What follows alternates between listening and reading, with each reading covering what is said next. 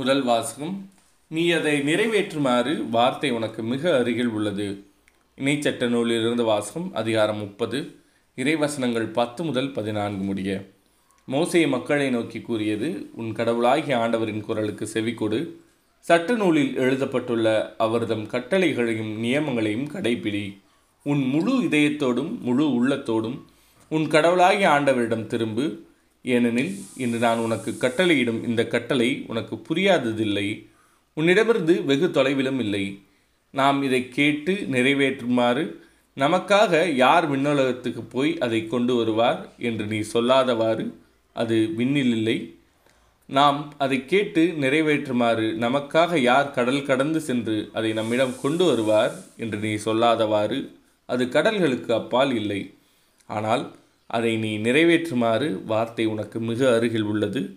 உன் வாயில் உன் இதயத்தில் உள்ளது. இது ஆண்டவரின் அருள்வாக்கு. இறைவா உமக்கு நன்றி. இரண்டாம் வாசகம்.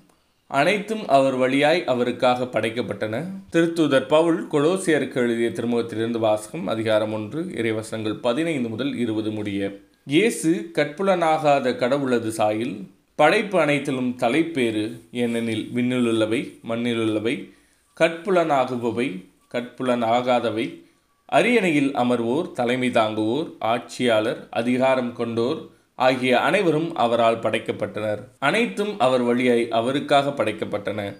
அனைத்துக்கு முந்தியவர் அவரே அனைத்தும் அவரோடு இணைந்து நிலை பெறுகின்றன. திருச்சபையாகிய உடலுக்கு தலையும் தொடக்கும் அவரே எல்லாவற்றுள்ளும் முதன்மை பெறுமாறு. இறந்து உயிர்த்தெழுவோருள் அவர் தலைப்பேறு ஆனார். தம் முழு நிறைவும் அவருள் குடிகொள்ள கடவுள் திருளம் கொண்டார். சிலுவையில் இயேசு சிந்திய இரத்தத்தால் அமைதியை நிலைநாட்டவும் விண்ணிலுள்ளவை மண்ணிலுள்ளவை அனைத்தையும் அவர் வழி தம்மோடு ஒப்புரவாக்கும் கடவுள் திருவுளம் கொண்டார். இது ஆண்டவரின் அருள்வாக்கு. இறைவா உமக்கு நன்றி. நற்செய்தி வாசகம். எனக்கு அடுத்திருப்பவர் யார்? லூக்கா எழுதிய நற்செய்தியிலிருந்து வாசகம் அதிகாரம் பத்து இறைவசங்கள் இருபத்தி ஐந்து முதல் முப்பத்தி ஏழு முடிய. அக்காலத்தில் திருச்சட்ட அறிஞர் ஒருவர் எழுந்து இயேசுவை சோதிக்கும் நோக்குடன் போதகரே நிலை வாழ்வை உரிமையாக்கிக் கொள்ள நான் என்ன செய்ய வேண்டும்? என்று கேட்டார். அதற்கு இயேசு திருச்சட்ட நூலில் என்ன எழுதியிருக்கிறது? அதில் நீர் என்ன வாசிக்கிறீர்? என்று அவரிடம் கேட்டார். அவர் மறுமொழியாக உன் முழு இதயத்தோடும் முழு உள்ளத்தோடும் முழு ஆற்றலோடும் முழு மனத்தோடும் உன் கடவுளாகிய ஆண்டவரிடம் அன்பு கூறுவாயாக. என் மீது நீ அன்பு கூறுவது போல் உனக்கு அடுத்திருப்பவர் மீதும் அன்பு கூறுவாயாக என்று எழுதியுள்ளது என்றார்.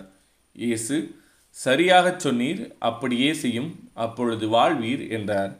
அவர் தம்மை நேர்மையாளர் என காட்டிக்கொள்ள விரும்பி எனக்கு அடுத்திருப்பவர் யார்? என்று இயேசுவிடம் கேட்டார். அதற்கு அவர் மறுமொழியாக கூறிய உமை ஒருவர் எருசலேமிலிருந்து எரிக்கோவுக்கு போகும்போது கல்வர் கையில் அகப்பட்டார். அவருடைய ஆடைகளை அவர்கள் உரிந்து கொண்டு அவரை அழித்து குற்றுயிராக விட்டு போனார்கள். குரு ஒருவர் தற்செயலாய் அவ்வழியே வந்தார். அவர் அவரை கண்டதும் மறுபக்கம் விலகிச் சென்றார். அவ்வாறே லேவியர் ஒருவரும் அவ்விடத்துக்கு வந்து அவரை கண்டதும் மறுபக்கமாக விலகிச் சென்றார். ஆனால் அவ்வழியே பயணம் செய்து கொண்டிருந்த சமாரியர் ஒருவர் அருகில் வந்து அவரை கண்டபோது அவர் மீது பரிவு கொண்டார்.